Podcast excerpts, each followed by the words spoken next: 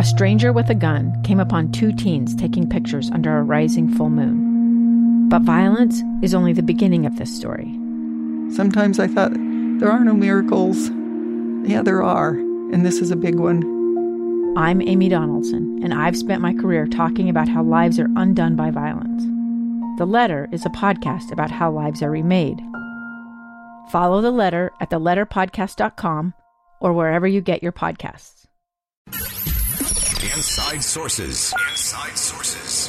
Utah's source for exclusive access and insights behind the news. Here's the opinion page editor of the Deseret News, Boyd Matheson, on KSL News Radio 102.7 FM and 1160 AM.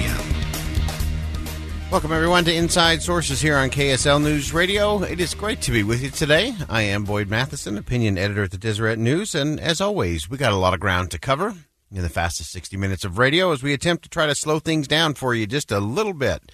Help you divide the rage from the reason, elevate the conversation, connect the dots, and help you make the news make sense today. And uh, so much to get to. Uh, obviously, a lot of political happenings uh, going on in the state. Uh, the fourth congressional race has finally come to a conclusion. We'll talk through uh, what that means and where that goes next. We're also keeping our eye on Washington, D.C. Uh, once again, you have the leaders of many of the tech giants back there Facebook, Google, Twitter. they're all there before the Senate committee uh, taking a lot of uh, questions around uh, claims of anti conservative bias, election interference, uh, and a host of other things there. So uh, we'll continue to watch that and see if there's anything uh, of note that we need to be aware of as that hearing continues to to take place. but let's begin right here at home. Burgess Owens is the congressman elect for Utah's 4th congressional district, a hard fought uh, battle against the incumbent, Ben McAdams uh, who becomes a, uh, a one term member of Congress. Uh, although I don't think his political future is ending by any stretch of the imagination, he has an important voice and he will continue to have plenty of opportunities to use that in the months and years ahead. So it'll be fascinating to see where he goes with that. and then, of course, Burgess Owens is now looking at transition and getting up to speed. He's actually back in Washington, D.C. today, going through uh, the basically the training. It's uh, how to be a congressperson 101. And uh, it's a pretty rigorous uh, few days back there in Washington, D.C. as you try to get the lay of the land. You figure out some staffing decisions. You start figuring out what uh, what things you're going to focus on rolling into the new year, and then you are in and in and going. It is a uh, fast transition pace there uh, in the House of Representatives, so you have to you have to be ready to go there to be sure. So we'll watch that really closely as we go along.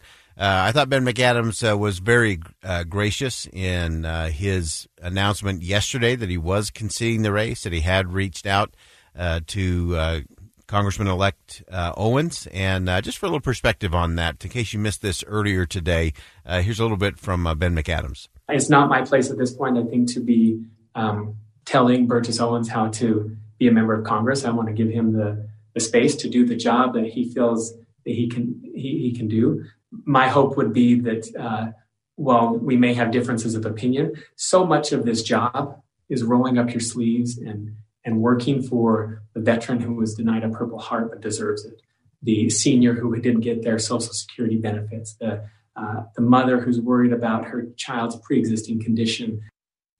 Uh, I think those were some really important words from Ben McAdams because so often we nationalize these races well, we make it all about Nancy Pelosi, or we make it all about Chuck Schumer on the Senate side, or Mitch McConnell, uh, Kevin McCarthy for the Republicans in the House, and we make these big national battles uh, of of good and evil. And Congressman McAdams got it right. He said, "Look, most of the work is work, and most of the work is far away from the spotlight, is far away from the camera banks, uh, and it's helping a veteran get the services they deserve. It's helping someone who's dealing with the IRS. It's helping somebody uh, who's got an immigration issue or a visa issue, uh, and that's that's where things happen. It's the constituent level services that are really the most important thing, uh, and I think we often miss that. So it was actually refreshing for me to see. Uh, uh, Representative McAdams to say, "Wait a minute, I'm not going to tell uh, Burgess what kind of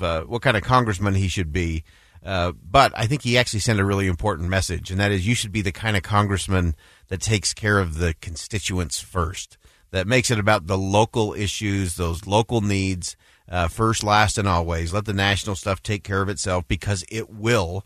And that's also an important reminder for all of us that it's the local stuff that matters most. And the reason I continue to have great hope in the future of the country is not because of the balance of power in Washington or who's, you know, sitting in the presiding chair in the House or in the Senate, uh, or even who's sitting in the White House or the Oval Office. Uh, it's who's sitting in the classroom. It's who's sitting in the boardroom of a business. It's who's uh, sitting in the waiting room at a local hospital.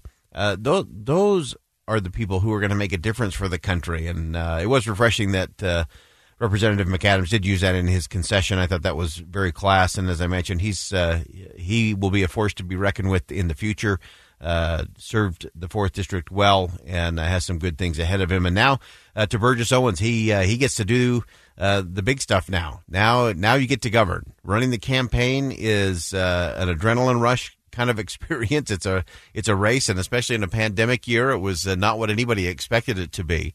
But now it gets to to governing, setting up an office, choosing your staff, and I'm telling you who you choose as a staff in a house office uh, makes all the difference in the world. Uh, our own uh, Lee Lonsberry uh, coming up here in just a little bit uh, can talk about what happens in a house office uh, when the staff is focused, focused on the constituents back in the district versus those that are just focused on you know getting their name in the paper or getting on cable news. And it is having those staffers who are who are really willing to do the hard work and to tell the member of Congress that that's not a good idea, sir or ma'am. Uh, let's do it a little different. Let's focus on this. So those staffing decisions will be very important coming up for uh, for Burgess Owens. He is uh, back there in training, uh, going through all of the uh, paperwork and all the things you have to fill out before you are seated as a member of Congress. And so that will be fascinating to watch, and uh, it will be exciting to see what Burgess Owens does and how his uh, first days in office will be, where his focus will be, and uh, what he will do for the uh, the people back here in the fourth congressional district. A couple other quick thoughts, uh, obviously in terms of takeaways as we wind down 2020 election. Uh, of course, uh, also interesting as we look here locally. that there were some Republican pickups in some pretty interesting places.